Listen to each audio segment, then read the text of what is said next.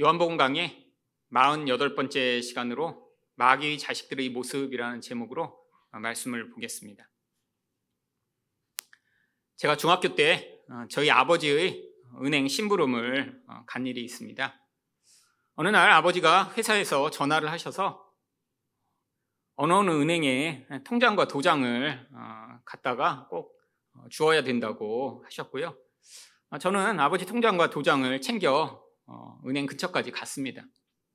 그런데 서랍에 도장이 두 개가 있었는데 저는 아무 생각 없이 큰 도장이 아버지 도장이려니 하고 챙겨서 가다 은행에 거의 다 와서 확인을 해 보니까 두 도장이 약간 비슷하게 생기긴 했는데 그게 아버지 이름이 적혀 있긴 하지만 그 은행에 사용한 도장이 아니었습니다. 집에 갔다 오면 이제 은행 마감 시간이 돼서 갔다 올 수는 없는 상황이고 그냥 들어갔다가 이게 잘못된 도장을 갖고 왔다고 일 처리를 안 해준다고 하면 큰일이고 제가 은행 문 앞에 서서 한참을 고민했습니다. 근데 어차피 뭐 집에 갔다 올 수는 없는 상황이라 밑저의 본전이니까 그냥 모른 채 한번 해보자. 그래서 그 은행에 사용된 도장이 아닌 도장을 그냥 가지고 은행 창고 앞에 섰습니다.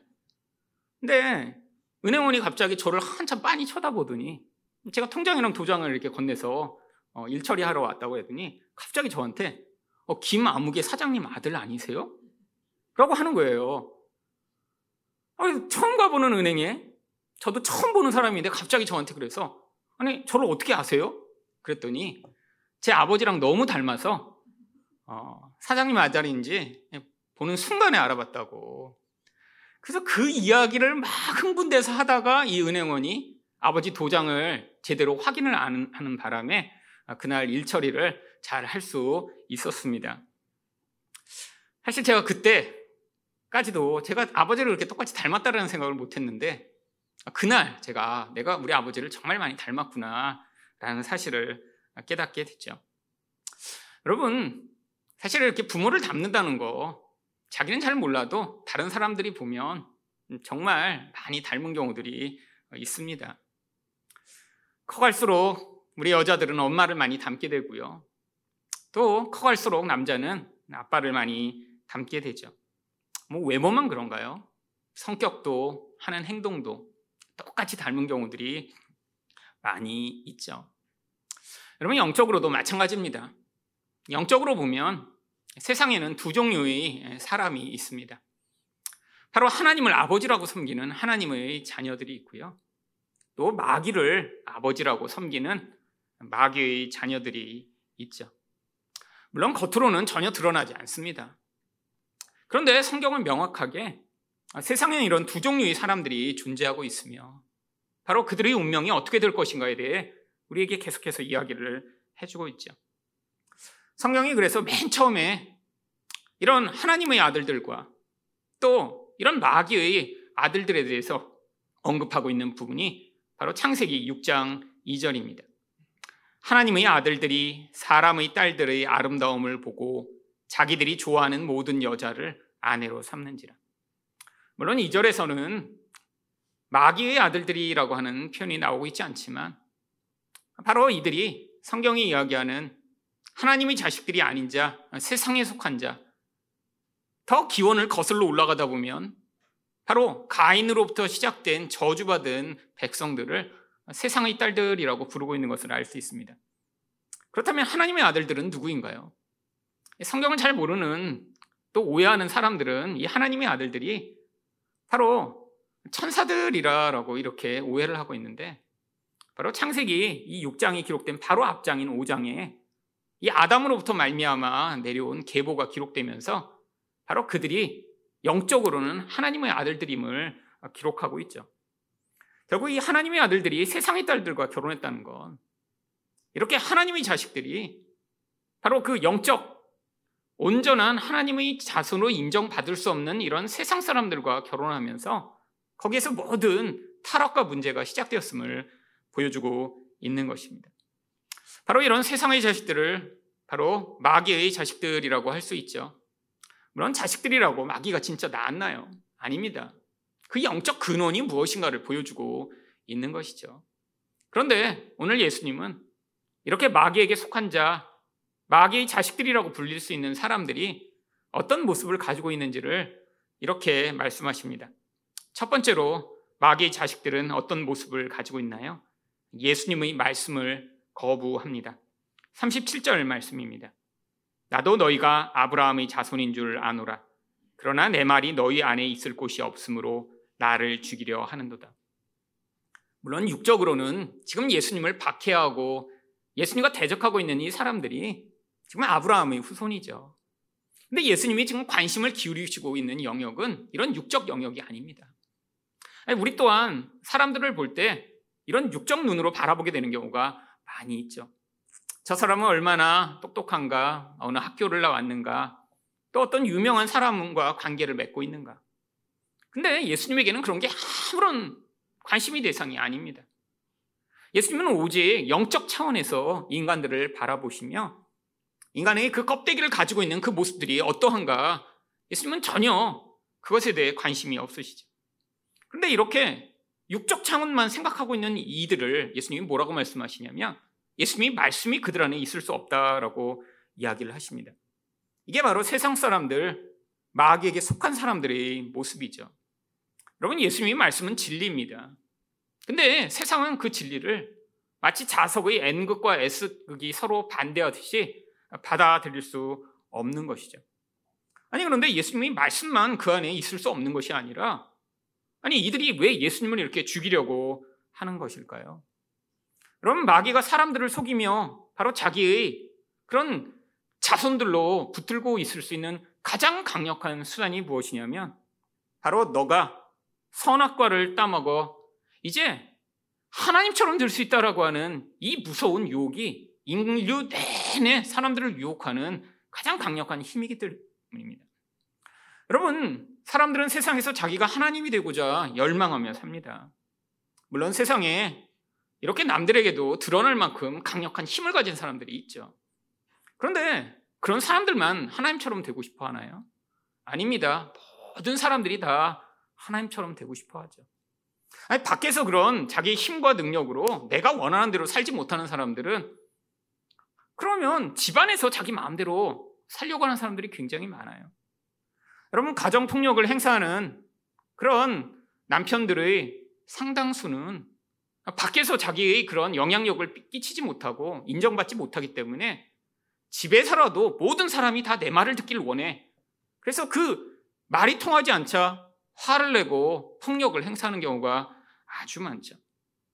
여러분, 바로 이 바리새인들이 지금 이 마귀에게 속한 자기 때문에 그들이 가장 하고 싶은 것이 무엇인가요?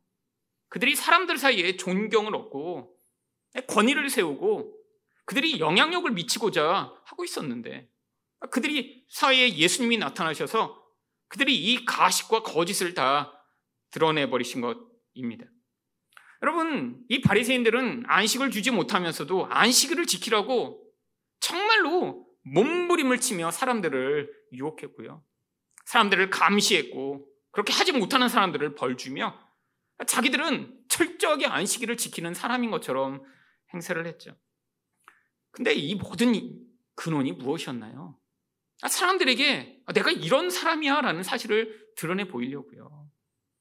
여러분, 종교적인 모습을 가지고 있지만 아, 이런 사람들에게 내가 어떤 사람인가를 드러내는 수단들은 참 다양합니다. 이 바리새인들이 살던 당시에는 이 종교적인 것이 가치 있는 것이고 사람들이 그것을 중요하게 여겼으니까 종교적인 걸로 아, 나는 이렇게 안식일을 잘 지켜. 그러니까 하나님도 나를 사랑하시고 축복하셔. 나는 굉장히 중요한 존재야라는 것을 사람들에게 인정받기를 원했지. 여러분, 세상 사람들이 자기가 하나님이 되고 싶어 자기 모습을 가장하며 세상에서 멋진 것처럼 자기를 드러내는 것과 하나도 다를 것이 없는 것입니다. 여러분, 그런데 인간이 자기의 이런 무능과 수치가 드러나면 어떻게 되나요? 분노합니다. 거짓말을 하죠. 그리고 자기의 그런 무능과 수치를 드러낸 존재를 죽일 정도로 미워하는 것이 인간입니다. 여러분, 그래서 이렇게 마귀에게 속한 자들은 예수님이 말씀이 그 안에 없을 뿐 아니라 바로 그 예수님을 향해 적대감을 드러낼 수밖에 없는 것이죠. 예수님은 또 그들을 향해 뭐라고 말씀하셨나요? 38절입니다. 나는 내 아버지에게서 본 것을 말하고 너희는 너희 아버지에게서 들은 것을 행하느니라. 예수님의 아버지와 이 바리새인의 아버지가 지금 서로 다르다는 거예요. 물론 여기서는 지금 앞으로 말씀하실 이들이 누구의 자식인가를 미리 말씀 안 하십니다. 지금 헷갈리도록 하고 계신 거예요. 이들은 지금 자기 아버지가 조상이 아브라함이며 자기들이 하나님에게 속한 사람이라고 지금 주장하고 생각하고 있는데 아니야. 내 아버지가 하나님이고 너희 아버지는 지금 다른 존재야. 그래서 서로 지금 엉뚱한 얘기들을 하고 있는 거야. 나는 내 아버지한테 배운 걸 얘기하고 있는데 니네가 그걸 못 받아들이고 거부하고 있잖아. 그러니까 네 아버지가 지금 다른 거야라고 이야기를 하고 있는 것이죠. 여러분 세상 사람들은 지금 착각하고 있습니다. 세상을 살아가며 내가 어떤 존재인가 끊임없이 이 마귀의 이야기를 들으며 거기에 속아 넘어가 결국 이 세상을 자기가 왕이 된 것처럼 살려고 애쓰죠. 여러분 이 마귀에게 속한 자들이 그래서 열심히 세상을 살아가며 가장 애쓰는 것이 무엇인가요? 경쟁하며 자기를 높이며 또한 다른 사람들을 짓밟고 또한 주변에 있는 모든 사람들의 자기 욕망의 도구로 만드는 것입니다. 여러분 어른들만 그런 것이 아니라 애들부터 이 경쟁과 다른 사람을 짓밟고 자기 스스로를 높이고자 하는 이 무서운 마귀적 영향력 안에서 벗어나지 못하고 있는 것이 이 세상의 현실이죠. 여러분 근데 이 영적으로 지금 마비된 이들을 마귀에게 속한 이들은 바로 이들에게는 육적인 것밖에 지금 바라볼 수밖에 없습니다. 예수님이 이렇게 말씀하시는데도 끊임없이 이들이 39절 상반절에서 뭐라고 이야기하나요? 대답하여 이르되 우리 아버지는 아브라함이라. 자기 조상이라는 거죠. 이 아브라함이 과거에 이렇게 유명한 사람이었고 우리는 그 후손이라 하나님이 아브라함에게 주신 그 복을 받은 그런 자들이라고 하시는 것이죠. 여러분 하나님이 아브라함에게 주신 두 가지 복이 무엇인가요? 땅에 대한 약속과 또한 많은 자손에 대한 약속입니다. 이게 아브라함, 이삭, 야곱을 거쳐 하나님이 계속해서 내가 이렇게 넓은 땅을 주겠다. 내가 셀 수도 없을 많은 자손을 주겠다고 약속을 하셨습니다. 여러분, 근데 이게 진짜 이루어졌나요? 지금 아브라함이 죽은 지 2000년이 지났습니다. 그래서 이렇게 오랜 세월이 지났으면 하나님이 약속하신 그 넓은 땅, 유버라데부터 애굽 강까지 그 수천 킬로에 이르는 땅이 지금 이들에게 주어져 있나요? 아니요. 지금 그 작은 팔레스타인의 땅마저도 로마에게 빼앗겨 지금 나라를 잃어버린 상황입니다. 그렇다면 인구라도 많아졌나요? 아닙니다. 여러분 지금도 전 세계에서 유대인은 소수지만 당시에도 이 로마 같은 큰 나라 북쪽에 있던 다른 나라들에 비하면 이 유대인들은 소수에 지나지 않았어요. 아니 그런데 도대체 하나님의 약속이 어떻게 이루어진 거죠? 여러분 하나님의 약속도 영적인 것이었습니다. 바로 이렇게 셀 수도 없는 많은 하나님의 백성들이 온 세상에 많아질 것. 눈에 보이는 그런 영토가 아니라 하나님의 통치가 임하는 하나님의 나라가 온 세상에 확장돼. 이렇게 경쟁과 서로 하나님 되고자 애쓰며 남을 짓밟고 죽이는 이 세상 가운데 평화와 사랑과 희생이 나타나는 그 놀라운 하나님의 나라가 이렇게 확장될 것을 약속해 주신 것이죠. 근데 이렇게 마귀에게 속한 자들은 뭐밖에 아, 바라보지 못해요? 그들에게는 영적 생명이 없기 때문에 육적인 것밖에 바라보지 못합니다. 아니 아브라함을 통해 이런 놀라운 약속이 주어졌고 지금 2000년이 지나 이게 이루어지지 않고 지금 반대의 상황이라면 뭘 기대해야 되냐면 그럼 이게 무슨 영적 차원의 다른 의미가 있나를 생각해야 되는데 이들은 눈에 보이는 것밖에 생각하지 못하니까 여전히 아브라함이 우리 아버지야 아, 이렇게 지금 살고 있는 것이죠. 여러분 지금도 이 세상 사람들의 모습이 그렇지 않나요? 여러분 오직 관심 있는 것은 이 세상에서 내가 어떻게 더 잘 먹고 잘 살까 그거밖에 없습니다. 여러분 사람들이 계속해서 이 육적인 것에만 관심을 기울이며 살아가다 이 세상은 더 척박해지고 더 고통스러워진 것이죠. 여러분 세상 사람들이 진짜 영적 생명에 관심을 기울이고 있는 사람들을 만날 수 있나요? 여러분 가끔씩 뭐 이렇게 뭐 영적인 것을 봤다. 아, 뭐 조상님을 잘 섬긴다. 이런 사람들이 있습니다. 아, 그래서 매년 뭐 굿도하고 어, 이런 영적으로 보이는 사람들이 있죠. 근데 그들이 그렇게 구슬하고 조상님을 섬기는 진짜 이유도 무엇인가요? 영적인 게 아니에요. 육적인 그런 자기의 풍요를 이 세상에서 더 확장하는데 자기 힘만으로는 안 되니까 그런 귀신의 힘을 빌려서라도 이 땅에서 내가 더 잘 먹고 잘 살고자 그런 영적 힘을 끌어다 사용하려고 하는 것이죠. 그들의 진짜 관심은 육적인 것밖에 없습니다. 왜? 영이 죽었기 때문이죠. 여러분, 우리가 바로 아브라함의 자손입니다. 그렇기 때문에 39절 하반절에 예수님께서 뭐라고 이야기하시나요? 예수께서 이르시되 너희가 아브라함의 자손이면 아브라함이 행한 일들을 할 것이거늘. 여러분, 아브라함은 그 인생을 딱 두 단어로 요약할 수 있습니다. 하나는 믿음이며 그 믿음의 결과로 나타나는 순종이죠. 여러분, 이것은 뗄래야 뗄 수가 없는 거예요. 믿음이 있다는 것은 눈에 보이는 것을 넘어서 보이지 않는 하나님과 그 말씀을 믿게 되는 그 믿음이 그 안에 자리하게 되기 때문에 내 눈에 보이는 상황에서는 절대 불가능해요. 아, 지금 100세에 낳은 아들을 죽이라고 하는데 죽일 수 없어요. 눈에 보이는 상황 속에서. 근데 믿음 있는 사람만 뭘 할 수 있습니까? 순종할 수 있습니다. 그래서 아브라함에게 가장 핵심은 믿음과 순종이에요. 근데 이 바리새인들은 뭐가 없는 거예요? 아, 마귀에게 속한 자이며 생명이 없기 때문에 믿음도 없고 그러니까 지금 예수님이 말씀에 순종할 수 없는 거죠. 그러니까 이 예수님, 하나님이 직접 이 땅에 오신 그 예수님을 죽이고자 이렇게 지금 난리를 치고 있는 것이죠. 여러분, 바로 이게 진짜 아브라함의 백성에게 나타나는 것입니다. 여러분, 그래서 바울은 갈라디아서 3장 7절에서 뭐라고 하나요? 그런즉 믿음으로 말미암는 자들은 아브라함의 자손인 줄 알지어다. 여러분, 하나님이 약속하신 그 많은 하나님의 백성들이 지금 바로 이 시간에 세상의 많은 교회들 가운데 지금 예배하는 자리에 나온 바로 그들을 이야기하는 것입니다. 바로 그들이 믿음이 있기 때문에 영적 생명이 있기 때문에 세상 사람들은 볼 수 없는 하나님의 나라를 꿈꾸며 하나님의 그 놀라운 은혜가 나를 통해 더 많은 사람들에게 확장돼 나가기를 열망하며 그들을 꿈꾸는 사람들이 세상에 이렇게 생긴 것. 여러분 그 꿈을 가지고 이 척박한 땅에 자기 모든 것들을 버려두고 왔던 선교사님 때문에 우리 또한 그 생명의 은혜를 받아 이 자리에 있게 된 것이죠. 여러분, 합정동에 가면 양화진 묘지가 있습니다. 여러분, 저는 많이 묘지를 갔었어요. 근데 그 묘지들 가운데 갈 때마다 가슴이 뭉클하며 정말 눈물이 나는 그런 비석들이 있어요. 선교사님들의 아이들만 이렇게 따로 모아놓은 그런 무덤입니다. 다른 무덤처럼 뭐 크게 이렇게 자리도 자리 잡지 않고 그냥 작은 공간에 여러 개의 비석들이 있어요.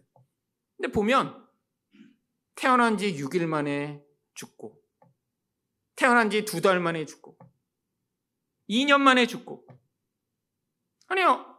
선교사로 이 땅에 왔는데 아이들이 낳자마자 그렇게 죽어버리는 거예요. 그렇죠. 아, 이 땅이 얼마나 더럽고 병균은 많고 토속병들이 많았으니까. 아니 사람들이 그렇게 생명을 전하겠다고 왔는데 아이들이 죽어간 거예요.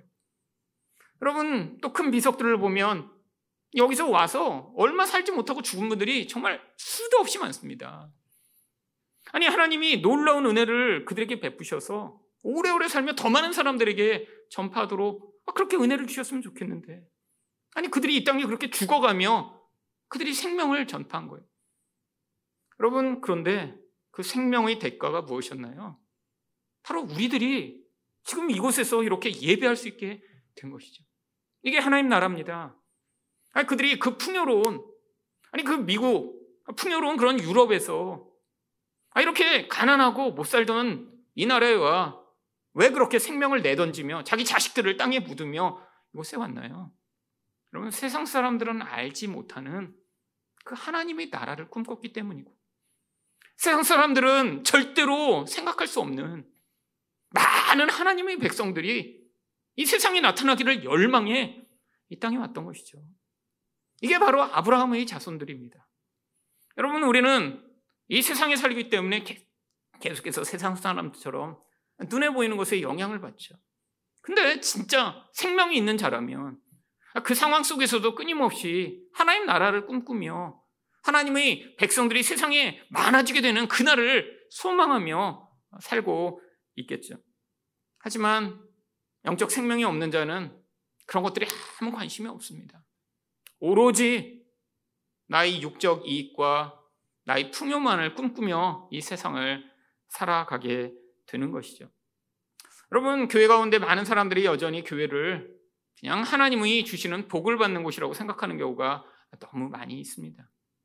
여러분, 70년대 아마 그 70년대에 교회 다니는 사람들이 지금 이 시대에 와보면 이 시대가 아마 천국일 거예요. 생각해 보세요. 그 옛날에 그렇게 힘들던 시절에 밥도 제대로 먹지 못하고 아 정말 모든 환경이 나쁘던 그 시절에 살던 사람이 이 환경적으로 이렇게 좋아진 이 세상 이 세상에 와보면 여기가 그들이 꿈꾸던 그 축복이겠죠. 근데 이게 전부라면 얼마나 불행한가요? 아니 그렇다면 그 축복을 다 받은 이 대한민국의 대부분의 사람들은 지금 모두 행복하고 즐겁고 만족하고 살아야 되는데 오히려 그때보다 더 많은 사람들이 우울하고 더 많은 사람들이 불행하고 더 많은 사람들이 자살하고 있는 이 현실이요. 여러분 육적인 거로 인간은 절대로 채워줄 수 없습니다. 여러분 육적인 것만 열망하면 아니 그래서 몸부림치고 경쟁하고 애쓰고 살아가면 육적인 것은 다른 사람보다 조금 더 얻을 수 있겠죠.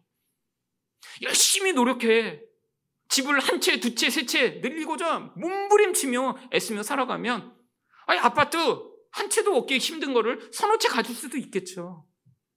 그런데 그런 노력과 결과로 얻어지는 만족과 행복이라는 건 아주 미비한 것입니다. 그런데도 우리는 자주자주 부자 된 사람들을 보면 유혹받고 부러워하며 아, 나도 언젠가 한몫을 받았으면 좋겠다라는 꿈을 꾸고 계신 것은 아닌가요? 여러분, 우리 안에 정말로 아브라함의 자손으로서의 증거가 나타나야 하는 것은 아닌가요? 여러분, 결국 우리 안에서 이 생명으로 그 영적인 나라에 대한 꿈을 꾸지 못하면 예수님의 말씀을 자꾸 밀어낼 수밖에 없습니다. 지금 이들의 모습처럼 그래서 예수님이 40절에서 뭐라고 말씀하시나요? 지금 하나님께 들은 진리를 너희에게 말한 사람인 나를 죽이려 하는도다. 아브라함은 이렇게 하지 아니하였느니라.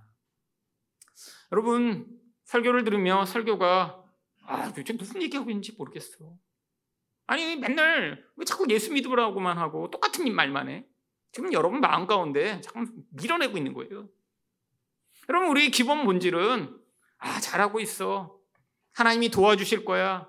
이 땅에서 문제가 있으면 조금만 애쓰면 그 문제가 지나가고 잘 될 거야. 라고 하는 이야기를 듣고 싶어 합니다. 여러분, 근데 성경은 그렇게 이야기하고 있지 않아요.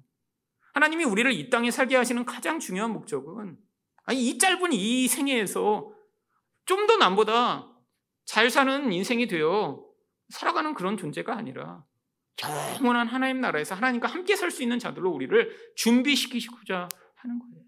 눈먼 자들에게 그래서 영적 생명을 주시고 그리고 그들을 그곳에서 불러내고 계신 것이죠. 여러분, 이 눈먼 자들 사이에 눈뜬 자라면 그렇게 살 수가 없습니다. 사마라구라고 하는 소설가가 쓴 눈먼 자들이 도시라는 그런 소설이 있습니다. 영화로도 만들어졌더라고요. 나중에 한번 보세요. 정말 이 영적 현실을 아주 잘 비유에 만들어진 것 같은 이야기입니다. 어느 도시에 전염병이 돌아 모든 사람들이 다 눈이 멀게 됩니다. 근데 그 중에 딱 한 사람만 그 병에 영향을 받지 않고 볼 수가 있어요. 그래서 이 눈먼 전염병이 퍼지니까 자기 남편이 이제 수용소에 갇히게 됩니다. 근데 이 아내가 갑자기 보다가 못 보니까 삶을 제대로 살 수가 없잖아요. 그래서 보이는데도 마치 안 보이는 것처럼 남편을 따라 그 수용소에 들어갑니다.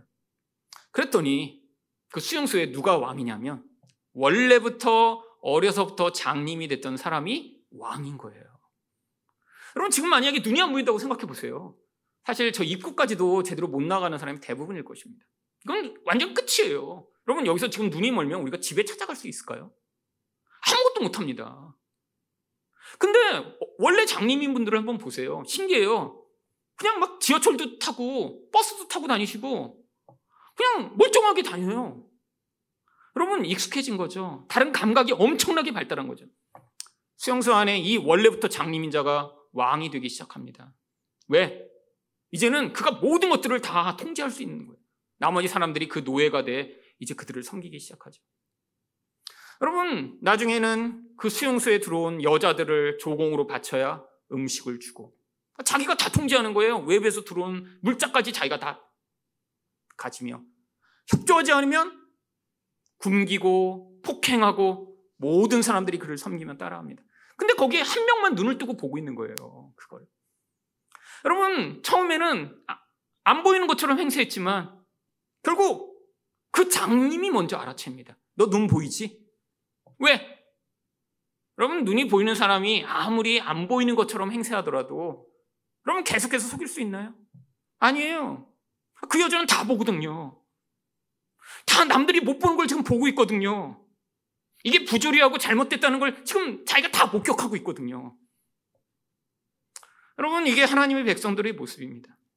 세상에 지금 눈먼 자들이 왕노릇하고 있어요. 이게 진짜라고 얘기하며 이게 걸어가야 할 길이라고 많은 사람들을 속입니다.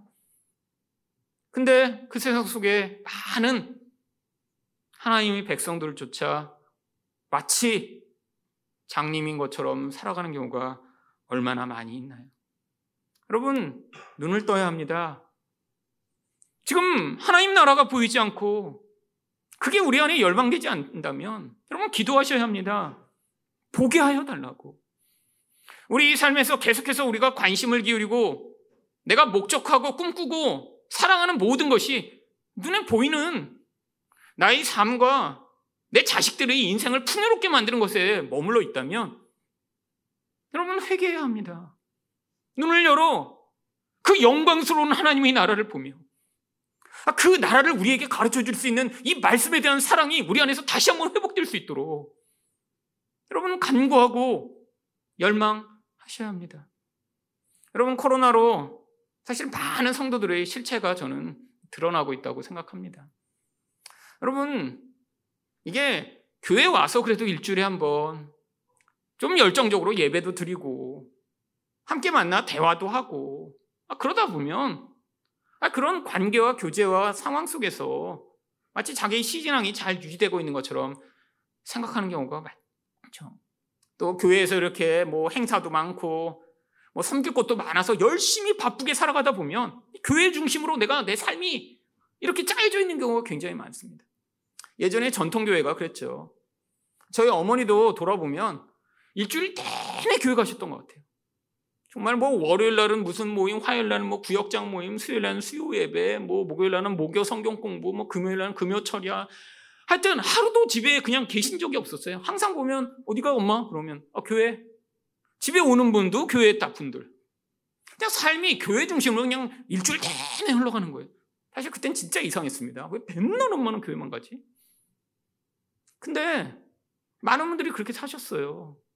아, 그러면서 신앙도 잘하고 그러면서 또 어떤 분들은 자기가 예수 믿는다고 착각하며 다니신 분들도 많았죠. 왜 그냥 거기 가서 동네 사랑방 모임처럼 모여서 밥도 해 먹고 남편 욕도 하고 모여갖고 아, 그러면서 그냥 거기서 그렇게 계셨던 거죠. 아, 진짜 하나님을 만나 아, 그 과정 가운데 은혜를 받는 분도 있고 그렇지 않은 분도 있고 교회에 다 섞여 있었습니다.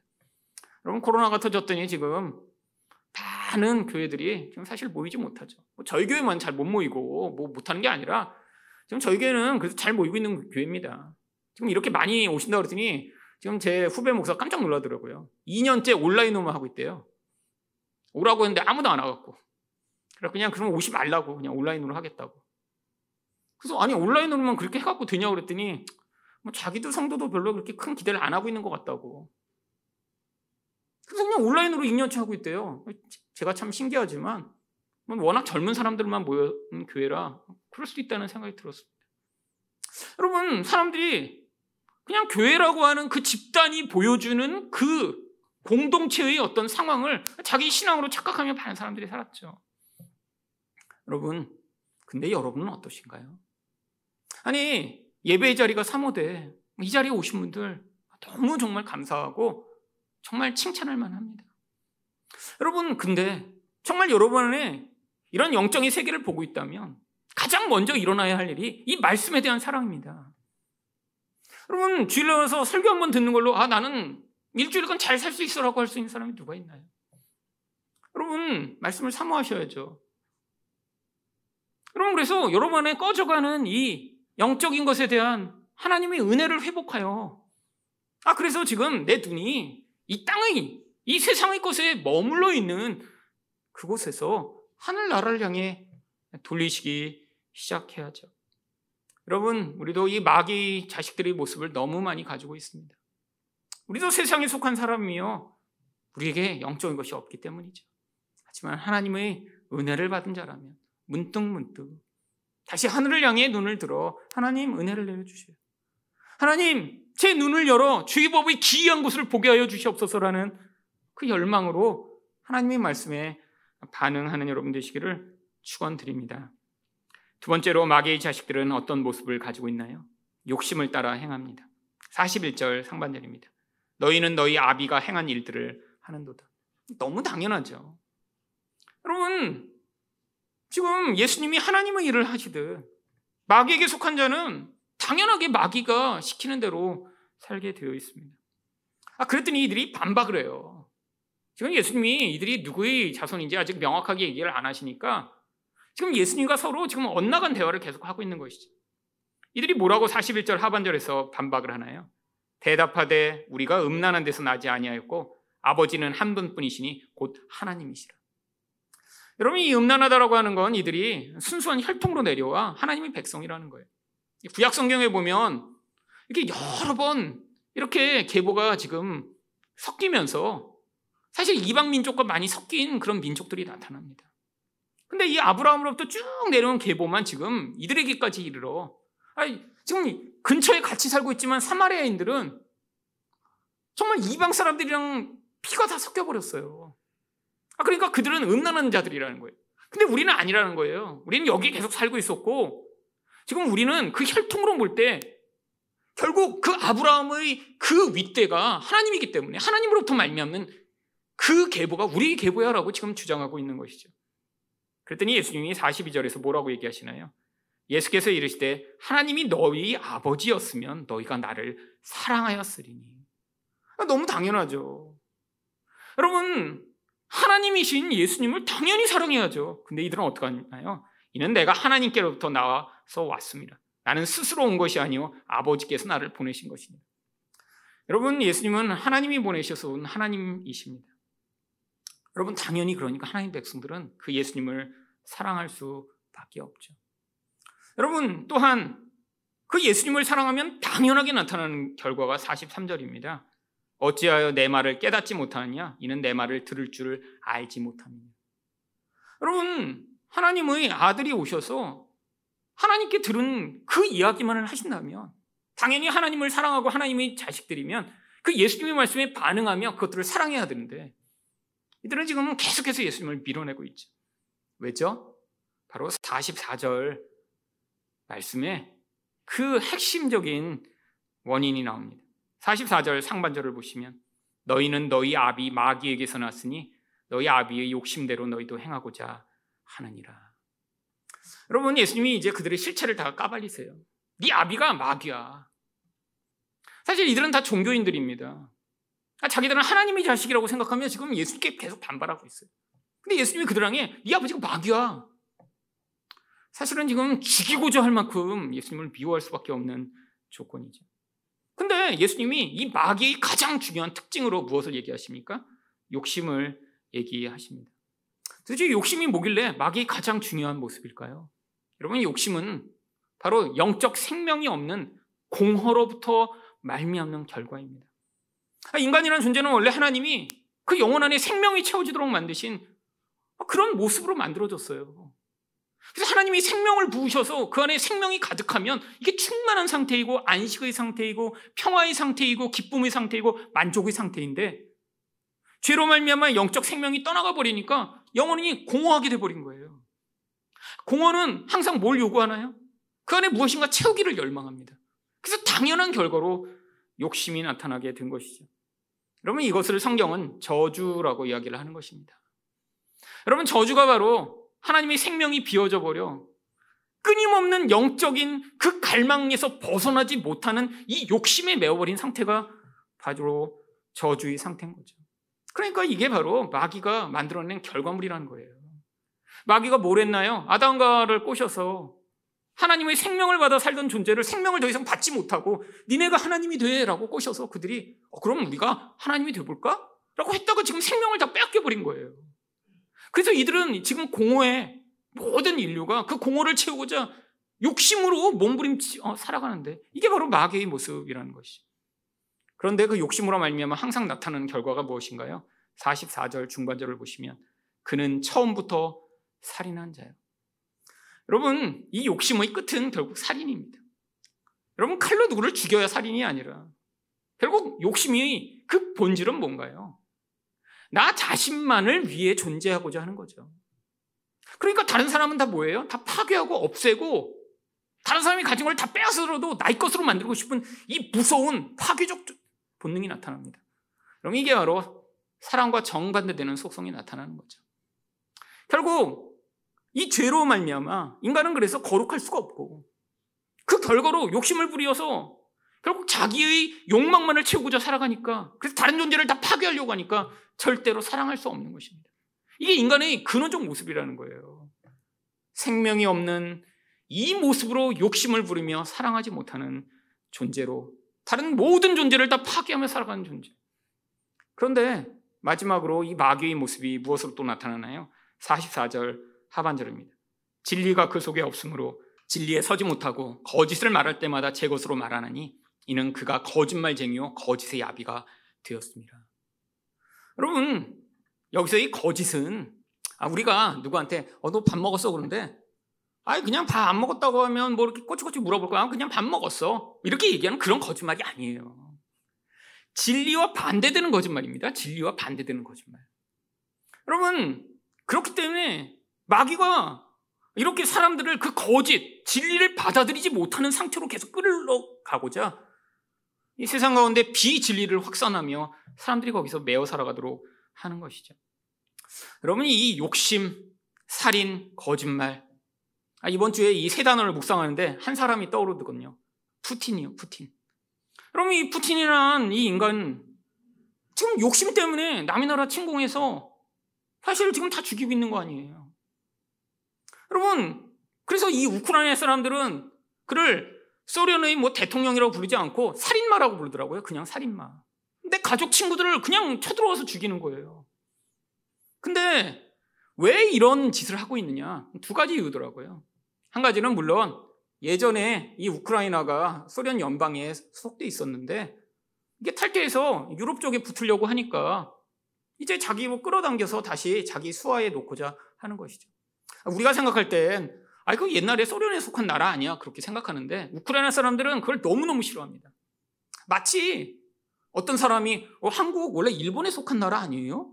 이러면 우리가 뭐 말도 안 되게 이렇게 역사도 모르는 이런 바보가 이렇게 하듯이, 그럼 우크라이나는 소련과 전혀 다른 나라래요. 아, 그 나라에 억지로 복속돼 있다가 그들은 지금 독립을의 자유를 누리는 것을 한국이 마치 해방된 것처럼 지금 기쁘게 누리고 그것을 지키려고 하는데 힘으로 와서 그들을 지금 지배하고 있는 거죠. 여러분, 푸틴이 바로 며칠 전에 뭐라고 얘기를 했나요? 아, 침공할 계획이 없다고. 이틀 뒤에 침공했습니다. 이 거짓말쟁이. 여러분, 딱 이 마귀의 모습 아닌가요? 마귀의 모습. 자기 욕망을 위해 파괴하는 이 무서운 모습. 여러분, 근데 푸틴이 이렇게 사람들을 죽이며 우크라이나를 점령하고자 하는 진짜 이유는 이 우크라이나가 엄청난 곡창지대래요. 또한 세상에 다른 곳에는 없는 요즘 이렇게 히토리라고 불리는 그런 세상의 모든 광물들이 이 우크라이나에 엄청나게 많이 있답니다. 진짜 목적은 또 경제적인 것에 있다는 거예요. 지금 소련은 거의 대부분의 경제적인 유익을 이전의 천연 자원이었던 석유나 가스에 의존하고 있습니다. 근데 이건 지금 점점 가치가 줄어들고 있어요. 그러니까 지금 다음 세대에 계속해서 자기의 영향력을 확산할 이 강력한 경제력을 가지기 위해서는 바로 이런 히토리와 같은 광물들과 또한 이런 곡식을 차지해야 되니까 지금 그래서 침공하고 있다는 거예요. 욕심 때문에. 여러분, 이게 개인의 차원을 넘어 집단화될 때 더 악마적인 모습이 나타나죠. 사람들을 가차없이 죽이고 자기 도구로 삼아 파괴하고 여러분 사실 이게 정말 무서운 모습이죠. 여러분, 근데 영적으로는 이 모습들이 어떻게 나타나나요? 세상의 마귀가 바로 예수 그리스도를 진리로 받아들이지 못하게 이 비진리를 계속해서 확산하는 방식으로 나타납니다. 이것을 성경은 에베소 2장 2절과 3절에서 이렇게 얘기합니다. 그때 너희는 이 세상 풍조를 따르고 공중의 권세 잡은 자를 따랐으니 전에는 우리도 우리 육체의 욕심을 따라 지내며 여러분 마귀가 바로 공중의 권세를 가지고 이 세상 풍조를 만들어내고 있다는 거예요. 이 풍조가 바로 근데 뭐에 부합해요? 사람들의 욕심, 육체의 욕심에 너무 부합하는 거예요. 여러분 이 세상이 모든 그래서 사상, 모든 풍조, 모든 사람들의 유행은 다 이 사람들의 욕심을 자극하는 방식으로 나타납니다. 그러니까 좋아 보이는 거예요. 여러분이 어느 분야에 있던 무슨 일을 하던 세상의 정치, 경제, 학계 어떤 분야에서도 다 이 풍조를 만들어내 사람들을 계속해서 지금 유혹하여 뭐를 못하게 하는 거예요? 진리이신 예수 그리스도를 받아들이지 못하게 하려고 하는 것이죠. 여러분 진리이신 예수를 받아들인다는 건 무엇인가요? 바로 예수 외에는 우리 소망과 생명과 의존의 대상이 없음을 받아들이는 게 바로 예수를 믿는 것이고 진리를 받아들이는 거예요. 여러분 근데 세상은 계속해서 우리에게 무엇을 얘기하나요? 아니야. 아 그건 교회 가서 이야기하는 거지. 세상에선 돈이 최고야. 여러분 이 황금 맞는주의 돈이면 정말 모든 것이 다 될 것처럼 이야기하며 돈이 없으면 또 모든 것이 다 망가진 것처럼 이야기하는 이 세상. 아니 그 사람이 어떤 사람인지 관계없이 아니 세상에서 그렇게 성공하고 경제력을 가지게 되면 모든 것이 다 잘 된 것처럼 지금 세상에 확산되고 있는 이 모든 생각들. 이게 바로 비진리라는 거죠. 사람들에게 계속해서 예수 믿지 못하게 만드는 거예요. 아니 예수를 믿더라도 악세사리 정도로 믿고 아, 그분에 대한 진짜 의존, 나의 본질에 대한 온전한 의탁을 하지 못하도록 계속 사람들을 속여나가는 이 세상의 방식이요. 여러분 예수님의 자리에 그래서 자꾸 다른 것들을 집어넣습니다. 여러분 한국 사람 물론 다 돈을 사랑하죠. 근데 돈만 사랑하나요? 돈의 자리에 돈 말고도 너무 많은 것들을 이제 세상의 유혹들이 영향을 미치고 있죠. 바로 사람마다 이제 취향도 다양하고 자기가 사랑하는 것들이 너무 세분화됐어요. 이제는 어떤 사람은 예수님의 자리에 게임을 올려놓기도 하고 어떤 사람은 명품을 올려놓기도 하죠. 어떤 사람은 심지어 운동을 올려놓기도 하고요. 어떤 사람은 자동차, 어떤 사람은 헬스, 어떤 사람은 음식을 올려놓기도 하죠. 여러분, 의존이 대상이 그 대상들이 된다는 게 무엇인가요? 계속 그것들을 생각하며 그게 나를 진짜 행복하게 한다고 믿고 그게 없으면 난 죽을 것 같으며 그래서 계속해서 더 좋은 것, 더 많은 것을 얻고자 몸부림치며 살아가는 사람들을 만들어내는 이 세상 풍조예요. 여러분 이게 바로 지금 비진리를 확산하며 예수를 못 믿게 만드는 세상 풍조를 지배하는 마귀의 영향력이며 여러분 이게 바로 마귀를 섬기는 세상 사람들이 이 세상을 살아가는 방식이라는 것입니다. 여러분 우리도 다 예수님 말고 살아가는 게 얼마나 많은가요? 우리도 다 돈을 사랑합니다. 아, 돈이 없으면 죽을 것 같고, 돈 때문에 유혹도 받고, 아, 돈 때문에 고통도 하고. 여러분, 돈만 사랑하나요? 또 사랑하는 게 많아요. 그래서 그게 없어지면, 아, 어떡하지? 아, 그건 꼭 있어야 되는데. 여러분이 살면서 정말 아, 너무 기쁘다. 반복적으로 그것을 통해서만 기쁨을 얻고 계시다면 바로 그게 예수님의 자리를 차지하고 있는 것이에요. 여러분 예수님 때문에 눈물 흘리고 너무 기쁘고 야 이거 살만 난다. 지금 이렇게 기억이 나세요? 지난 한 주간 이렇게 돌아보시면 아, 예수님 때문에 내가 너무 기뻤구나. 근데 여러분 아, 그날 수요일 날 거기서 먹은 그 곰탕 야 이거 내가 지금 다시 한번 그거 먹어야 되겠는데 야 지금 그러고 계시다면 지금 여러분은 예수님 자리에 곰탕이 올라간 거예요. 아 이거 얼마나 부끄러운 건가요? 여러분 예배 드리는데 아, 그때 그거 친 게 그냥 홀이론이 될 뻔하다가 컵 홀에서 빠져나가는데 와 그래서 자꾸 빨리 가서 한 번 더 치고 싶다. 이러면 지금 골프가 그 자리에 갔는데 이런 분들 많습니다. 많습니다. 뭐 한국은 이렇게 골프가 대중화돼 안 돼 있지만 그럼 미국에서 나오는 이렇게 예화집 보면 옛날에 이 골프 얘기가 엄청나게 많더라고요. 그리고 골프에 빠진 분들은 목사님이 설교할 때 목사님 이 머리통도 골프 공으로 보인대요. 이런 문화니까요. 그러니까 오로지 그 생각이 그거밖에 없는 거예요. 생각이. 여러분 이게 세상의 풍조고 세상의 영향력이라 마귀가 그렇게 만드는 거죠. 여러분 근데 하나님 백성이라면 어떻게 돼야 돼요? 아, 우리도 그런 관심이 있지만 사랑했었지만 자꾸 깨달아가는 거죠. 여러분 그냥 나이를 먹는 게 아니라 성숙하셔야죠. 옛날엔 그게 중요하다고 생각하는 때도 있었죠. 아, 저도 옛날엔 돈도 중요하다고 생각했고 명예도 중요하다고 생각했고 아, 좀더 유명해지고 싶은 생각도 있었고 내 삶도 완벽하게 만들어서 아무런 흠이 없는 그런 삶을 살고도 싶을 때도 있었죠. 근데 하나님의 은혜가 임하니까 아 그게 아무것도 아니구나. 아 그보다 더 중요한 게 있구나. 내가 내 삶을 완벽하게 만들려고 몸부림치는 것이 얼마나 부질없고 얼마나 정말로 허황된 것인가 깨달으면 하나님 저는 아무것도 제 손으로 지킬 수 없습니다.